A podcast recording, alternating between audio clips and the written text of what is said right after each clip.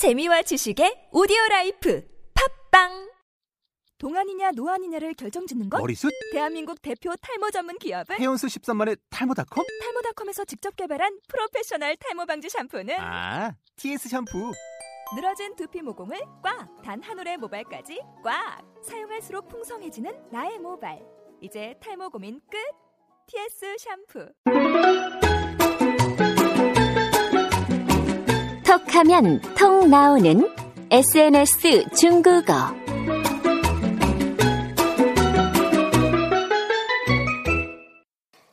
朋友们，大家好，我是朴秀珍。 여러분 안녕하세요. 차이니즈 올릭 박수진 강사입니다.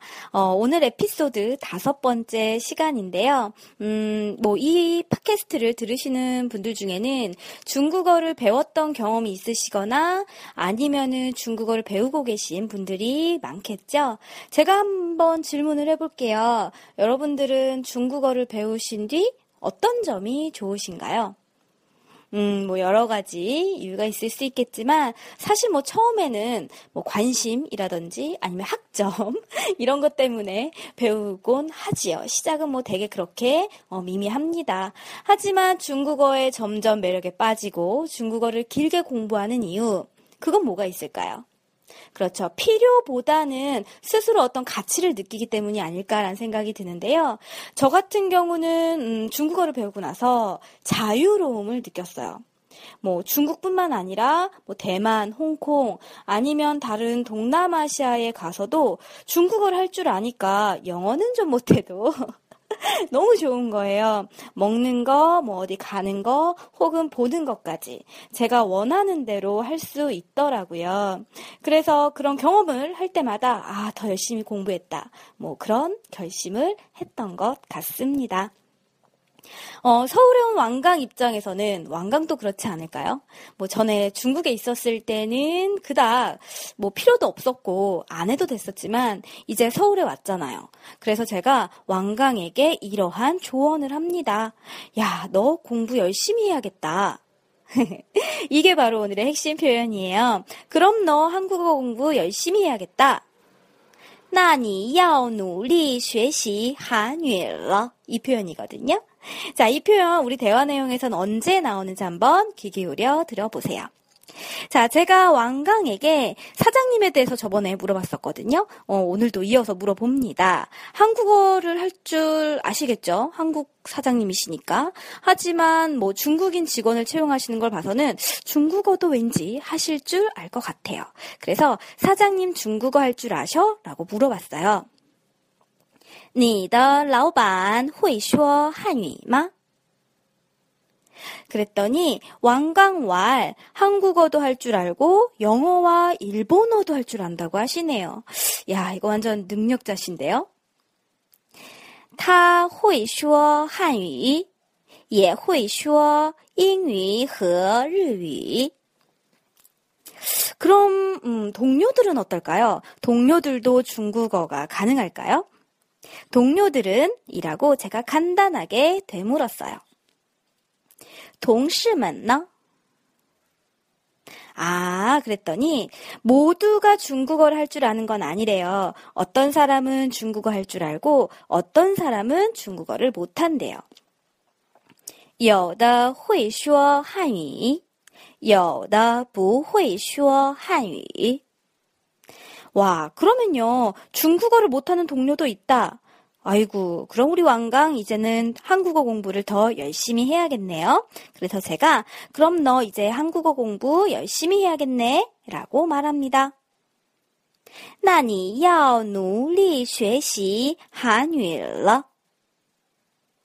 자, 어떠세요? 제가 음, 한국어로 이번에 말씀드릴게요. 중국어 표현 떠올려 보시고요. 어, 혹시 모르시더라도 당황하지 마세요. 제가 5초 후에 다시 말씀드릴 거니까요. 너희 사장님 중국어 할 줄 아셔?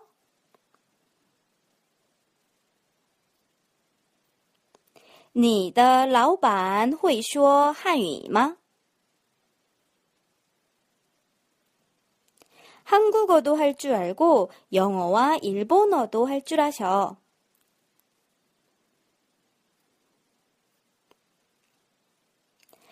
他会说汉语，也会说英语和日语。 동료들은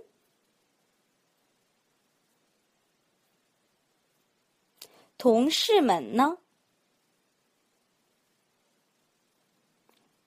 중국어 할 줄 아는 사람도 있고 중국어를 못하는 사람도 있어.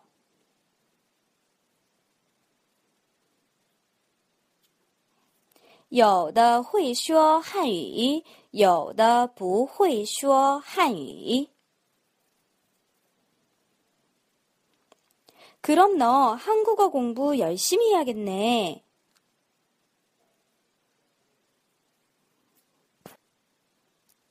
那你要努力学习韩语了. 오늘의 핵심 표현 뭐였죠? 여러분 기억나시나요? 맞아요. 마지막 문장에 나왔었죠? 그럼 너 중국어 열심히 해야겠네 였어요. 중국어로 那你要努力学习韩语了 였습니다. 자, 이 문장에서요, 제가 오늘 좀 강조드릴 부분이 러거든요. 만약에 이 문장에서 러를 빼면 你要努力学习韩语가 돼요. 그럼 너는 열심히 한국어를 공부해야 한다가 되겠습니다. 근데 문장 끝에 러가 들어갔잖아요. 문장 끝에 러가 들어가면서 뭐뭐 해야 하게 되다라는 의미가 생겨요. 그럼 뭐냐면 새로운 상황으로의 변화를 나타내거든요. 어, 완강이 전에는 그렇게 열심히 할 필요까지는 없었어요. 하지만 이제는 열심히 해야겠다, 열심히 해야 하게 되었구나라는 표현이 됩니다. 우리나라 말로는 좀 축약해서 얘기하기 때문에 뭐뭐하게 되다라고 굳이 이렇게 얘기하진 않지만 그 의미 안에 그리고 상황이 그렇게 전개되기 때문에 넣어주셔야 돼요.